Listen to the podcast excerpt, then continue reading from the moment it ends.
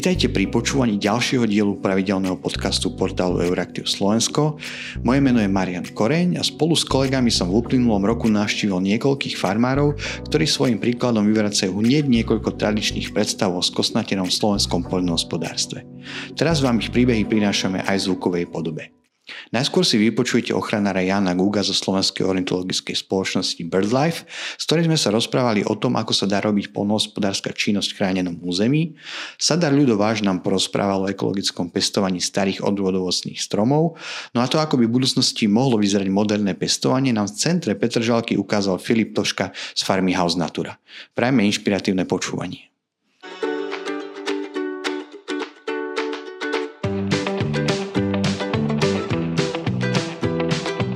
Nachádzame sa v prírodnej rezervácii Žitavský Luh. E, je lokalizovaná v severnej časti okresu Nové zámky e, pri obci Maňa, Veľká Maňa. Nachádzame sa vlastne na lučnom okraďovom priestore, biotopoch, kde Slovenská ornitologická spoločnosť realizuje starostlivosť o biotopy vtáctva. E, v tomto období konkrétne tu prebieha pastva hospodárskych zvierat a zároveň kozba niektorých častí lúk ako príprava sena na zimu pre hospodárske zvieratá. Okrem tohto manažmentu sa tu realizuje a plánuje aj revitalizácia mokrade ako takej, nakoľko sa nachádzame v mokraďovom území. Tým, že sa tu zachovali lúky, aj keď teda na výmere približne 85 hektárov, čiže je to relatívne malé územie. Napriek tomu sa tu zachovala veľmi pestrá e, rozmanitosť rôznych druhov flóry a fauny a zároveň e, sa tu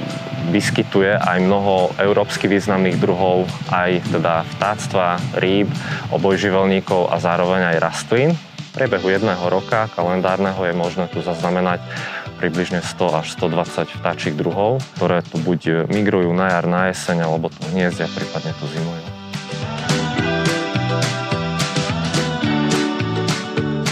Chováme ovce, kozy a hovedzí dobytok. Do budúcna by sme chceli mať ešte nejaké iné zvieratá, najmä teda kone. O, tá druhová skladba o, týchto bylinožravcov nie je náhodná. Každý druh zvieraťa sa pasie iným štýlom, obľúbuje iný štýl pasenia, respektíve pasie iný, iný typ vegetácie. Pasieme v rámci oplotkov, ale aj voľne preháňame v rôznych fázach roka.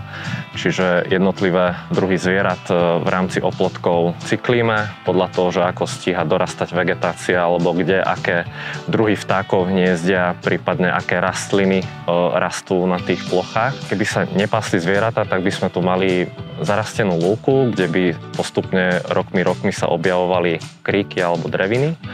A tým, že by to bolo zarastené, tak e, expanzívnejšie druhy rastlín aj pôvodných, ale samozrejme aj tie invázne druhy rastlín, e, vytvárajú homogénne porasty, ktoré nevyhovujú či už e, lúčným druhom vtákov, ktoré vyžadujú to, aby e, mali prístup aj k substrátu, čiže niektoré časti je dobré, keď sú vypasené úplne, úplne intenzívne do hola, napríklad trasochvosty žlté alebo iné vtáčie druhy cíbiky chochlaté zbierajú na takýchto plochách e, potravu a pokiaľ sú takéto plochy zarastené vysokou travou, tak samozrejme tam tú potravu nenachádzajú. Tie zvieratá tým, že si niečo zoberú, tak do tej krajiny niečo aj pridajú. Čiže čiže pri ovciach a kozách sú to bobky a tieto bobky sú teda celkovo trus, je dobrou živnou pôdou aj pre hmyz alebo pôdny edafón.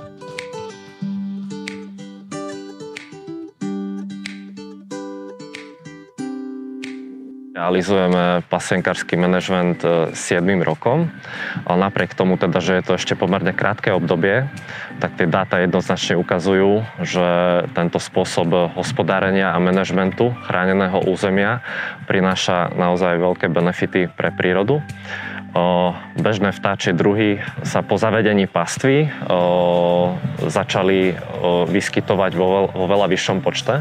Čiže tá hniezdná hustota narástla vďaka tomu, že vznikli rozsiahlejšie potravné možnosti pre tieto vtáky. Tým, že sa pasie aj v mokraďových biotopoch istú časť roka, kedy to je možné.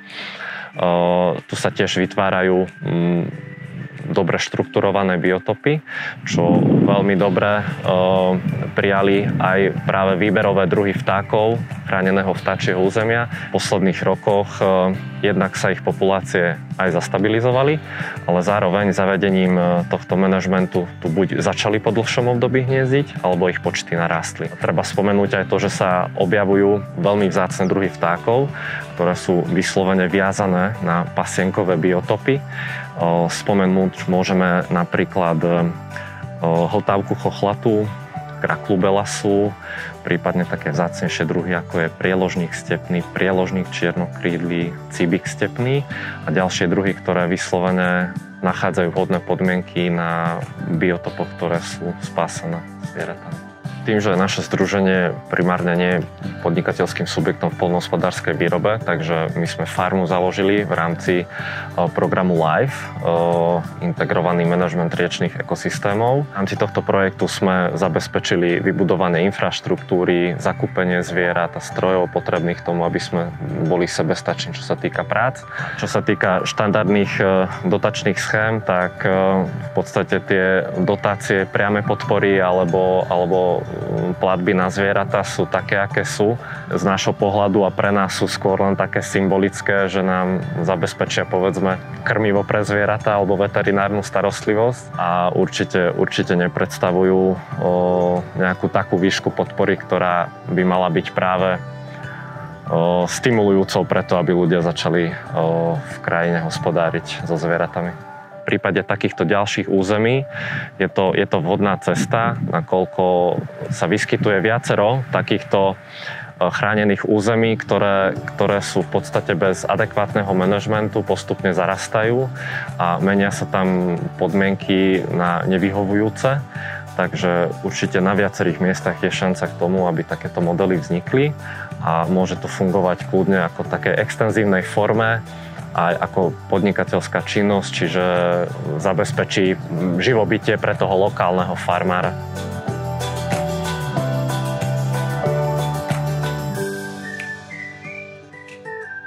Pre mňa je veľká motivácia to, že vidieť tú zmenu v krajine, že tým, že to robíme, že to prináša výsledky. Ja to vždy ako hovorím na príklade toho vtáctva, ale samozrejme to má mnoho dimenzií, pohľadov ale vidieť napríklad, že, že sú tu mnohé vtáčie druhy a pomerne vysokých počtov vzhľadom k rozlohe územia. A pre mňa je toto najväčšia motivácia, že vďaka tejto našej práci prinášame nejaké pozitíva pre prírodu.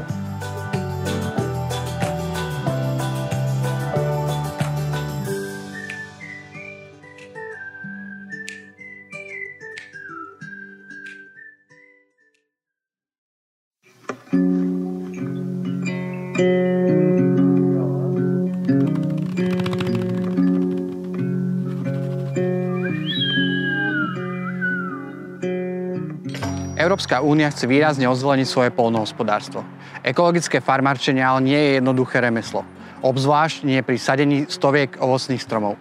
Presne to robí Združenie sadárov ovocný strom, ktoré sa venuje hlavne zachovávaniu starých a ušlachtilých odrôd ovocných stromov.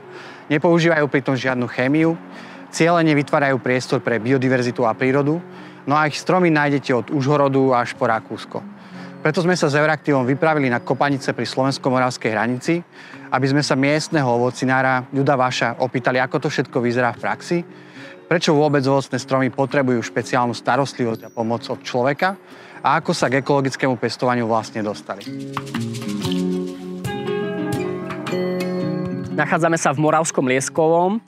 Sme v podstate na predhorí Bielých Karpát, kde uchovávame v tomto sade odrody ovocných drevín. Máme tu veľkú zbierku marhúl, viac ako 160 rôznych odrôd marhúl, viac ako 200 odrôd jabloní, viac ako 100 odrôd hrušiek, desiatky odrôd čerešní, vyšní, sliviek, rôznych odrôd, takže je to taká veľká genofondová plocha, genofondový sad, taká databáza starých odrôd, kde v podstate testujeme, kde pozorujeme, ktoré odrody sú najlepšie, najlepšie odolávajú mrazom, chorobám, škodcom, ktoré vynikajúco chutia, ktoré sa oplatia množiť. Pôsobíme tu ako spolok Ovocný strom a ovocná okrasná škôlka Biele Karpaty a v podstate sme na prenajatej pôde, ktorú zvelaďujeme, ktorú sme si ako keby prepožičali v stave nie zrovna najlepšom. Pôda bola bez organizmov, bez dážďoviek, bez mikroorganizmov a postupom času za tie roky sa pôda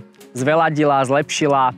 Stromy z maličkých sadeničiek za 3 roky pekne narástli, priniesli nám prvé plody, aj tento rok ochutnáme rôzne, rôzne plody a veľmi sa na to tešíme. To, čo nás pritiahlo sem, sú hlavne biele Karpaty ako taká meka ovocinárstva, tradičného ovocinárstva, pretože na kopaniciach a samotách bielých Karpat nájdeme množstvo lokálnych zácných odrôd, hlavne jabloní, hrušiek a sliviek. A práve mapovanie a objavovanie týchto starých odrod v Bielých Karpatoch nás presvedčilo o tom, že tu máme zostať a zvelaďovať krajinu Bielých Karpát, zvelaďovať ho týmto ovocinárstvom. Je taká predstava, že stačí iba strom ovocný zasadiť a on si už bude raz sám, ale v ovocnej škôlke máme okolo neho celoročnú prácu. Tým, že pestujeme stromy remeselným spôsobom, veľa ručnej práce, nepoužívame herbicídy, veľa okopávame, štepíme do korunky, používame viac púčikové vrúbľovanie, teda spotrebovávame veľa vrúblov. Pestujeme vysokokmene, polokmene, pestujeme si podpníky vlastné, pestujeme si vlastné mnohé odrody na štepenie, sme aj pestovatelia, aj predajcovia zároveň a toto si vlastne, vyžaduje si to veľmi veľa úsilia. Ak by sme hovorili o bezásahovom prístupe, tak by sme zostali pri prirodzených lesoch. V podstate pestovali by sme ovocie, ovocné stromy lesným spôsobom alebo lesostepným spôsobom. A to je pestovanie priamo zo semena na trvalom stanovišti vysiate semienko a strom bez úplného zásahu, ale vtedy by sme nemohli požadovať tie ušlachtilé kultúrne odrody, tie chute, tie kvality tých ovocných stromov, pretože mnohé odrody sú šlachtené po tisíc ročia. Nie tisíc rokov, ale naozaj po tisíc ročia, až 10 tisíc ročia, kedy ich človek možno najskôr neumyselne a neskôr naozaj úmyselne selektoval z prírody, až v podstate vybral tie najkvalitnejšie kultiváry, ktoré pomenoval a tie prechádzali starostlivosťou.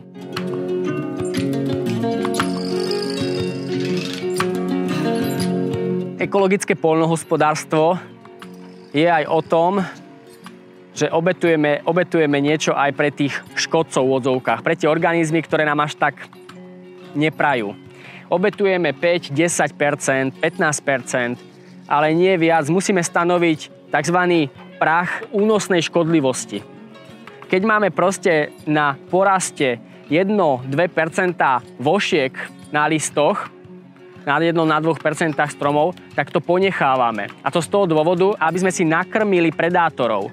Ak máme úplne čistú škôlku, nenakrmíme si predátorov, ktorí nám udržujú ako takú rovnováhu. Keď ten prach škodlivosti presiahne, je prekročený, tak vtedy pristupujeme k ekologickým preparátom, postrekom, ktoré nám pomáhajú, ktoré si mnohé aj miešame sami, overenými spôsobmi z produktov, ktoré sa používajú v potravinárstve. Máme odrody, ktoré sú náchylnejšie, ktoré sú odolnejšie.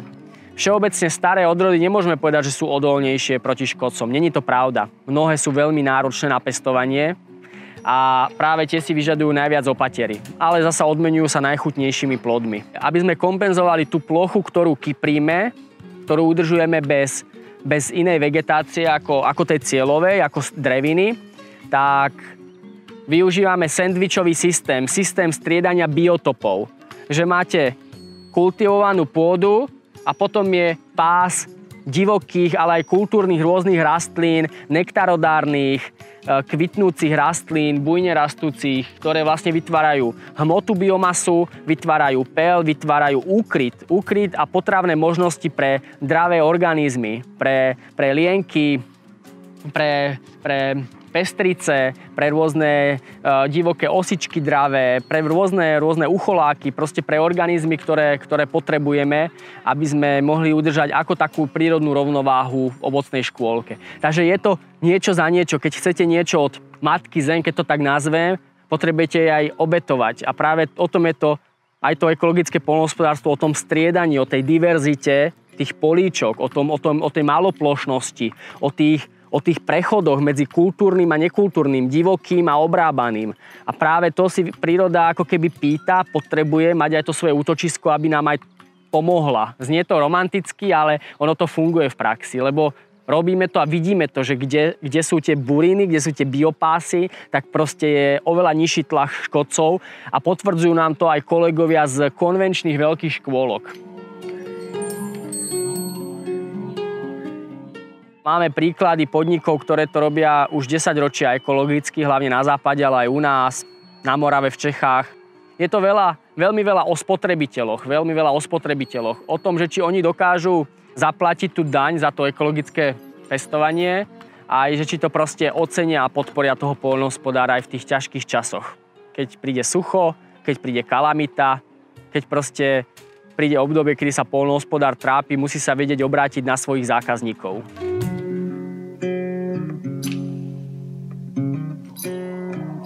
Je tisíc chyb, ktoré, ktoré sme spravili a tisíc chyb nás ešte čaká, ktoré musíme spraviť. Sme pri semenáčikoch. Robili sme to, že sme semenáčiky siali príliš na husto. Vyrastli nám tenké, dlhé, nedostatočne rozvetvené semenáčiky. Napríklad to bolo chybou. Siali sme to osivo hlboko do pôdy. Trvalo alebo vôbec nevyklíčili, neprerástli cez tú škrupinu pôdy. Robili sme veľké množstvo chyb s prípravou pôdy. Nevedeli sme dobre pôdu odburiniť tým, že nepoužívame herbicídy, tak sme museli prísť na postupy, ktoré už dobrí polnohospodári gazdovia poznajú, ako pôdu mechanicky odburiniť a udržiavať v stave, aby nám tie sprievodné rastliny, tie buriny úplne nezadusili tie mladé, mladé rastlinky. Takže museli sme sa naučiť robiť s technikou, naučiť sa robiť s ekologickými preparátmi na postrekovanie proti nepriaznivým organizmom. Ovocná škôlka to je taký, taký multitasking, v podstate robíte niekoľko vecí naraz, e, manažujete ľudí, staráte sa o stromy, o pôdu, dodržiavate zákony, dbáte na to, aby vám škodcovia neprerástli cez hlavu a musíte aj udržiavať nejakú, nejaké vzťahy v tom týme. Všetko, čo sa naučíme, si nenechávame pre seba, lebo učíme sa dennodenne na poliach. Je to založiť si a viesť ovocnú škôlku, ovocný sad v ekologickom režime je veľká fúra dovedností, veľká, veľ, veľké množstvo proste poznatkov, ktoré musíte strebávať do seba a učiť sa na vlastných chybách. A čo sa naučíme, to, to ďalej posúvame cez kurzy alebo cez publikácie, cez príručky. V podstate tí ľudia, ktorých inšpirujeme, a ktorí si napríklad zasadia od nás strom alebo sa inšpirujú na tom kurze, tak sú takými predloženými ďalšími rukami tej našej snahy uchovať odrody a rozšíriť stromy do krajiny, do sídiel, na vidiek, do alejí, k cyklotrasám, proste dostať stromy medzi ľudí do krajiny.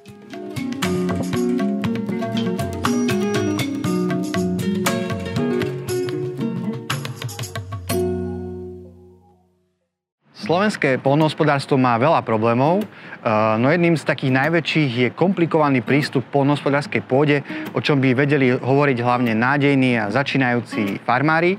No ale ukazuje sa, že pestovať sa dá aj bez pôdy, dokonca aj v zime, no a dokonca aj v najväčšej obytnej štvrti na Slovensku. V Petržalke vznikla prvá hydroponická vertikálna farma, volá sa House Natura, a keďže u nás takáto výroba nie je úplne bežná a ani my sami sme celkom nevedeli, čo si máme pod tým predstaviť, tak sme sa na to prišli opýtať. Prajemné, príjemné sledovanie.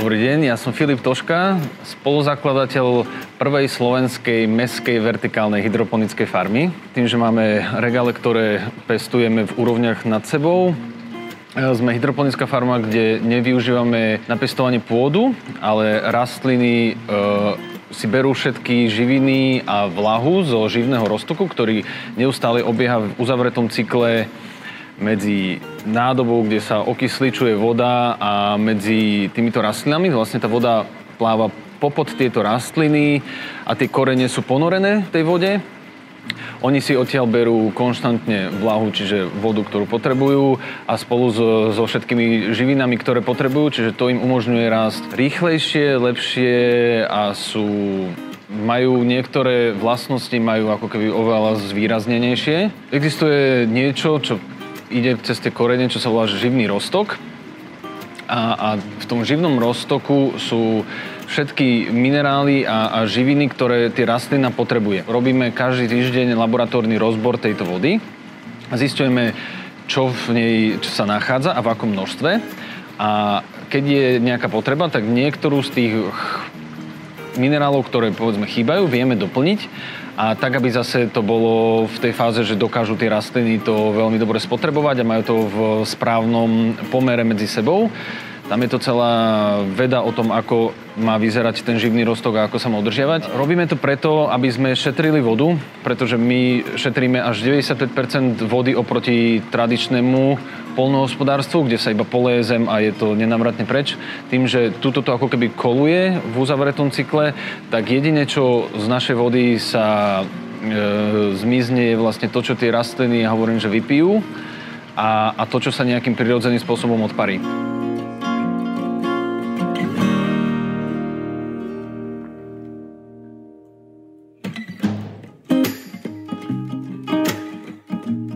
Vždy existuje nejaký počet hodín, ktoré svietime na určitý druh rastlín.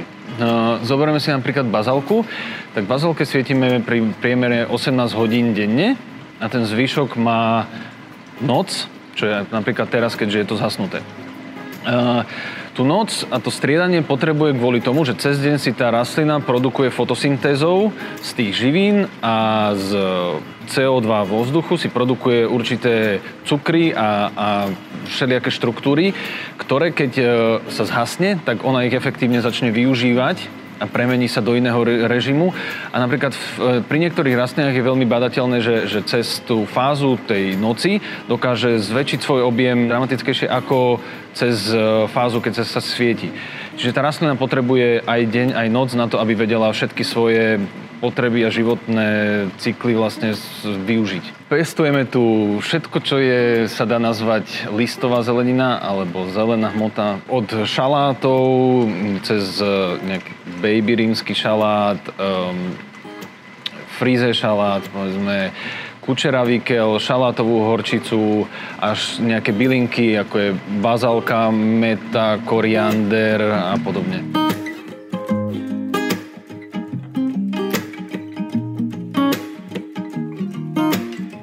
Niekto, kto má záujem uh, zdravo sa stravovať a, a chce vedieť pôvod, tak my to dokážeme mu zabezpečiť vlastne.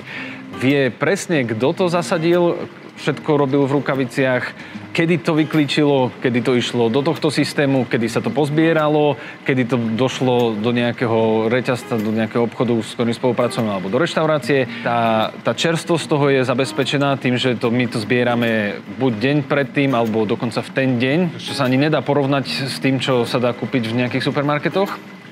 Takže niekto, kto, na komu na tomto všetkom záleží, je taký náš potenciálny zákazník.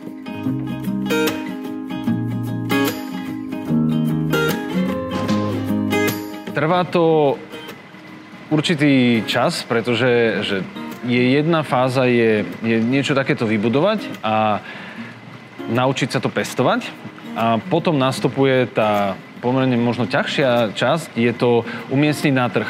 Tým, že je to niečo, čo, čo na trhu pred nami nebolo a my ako keby prvý prinášame niečo v takejto škále, ako keby hydroponické pestované rastliny na trh, čiže potrebujeme vybudovať povedomie o tom a, a, prečo to nie je zlé. Ľudia majú zafixované, že nie je to pestované v pôde a nie je to pestované pod slnkom a že tieto dve veci sú zlé ale treba urobiť osvetu o tom vlastne, že, že všetko je plnohodnotne nahradené a všetko funguje na tom istom princípe, ako keby to bolo pestované v pôde. Je o to záujem a čím viacej o tom hovoríme, tak tým je o tom väčší záujem, čiže presne tá osveta funguje a, a, a potrebujeme robiť ďalej na to, aby sme mohli sa ďalej rozširovať.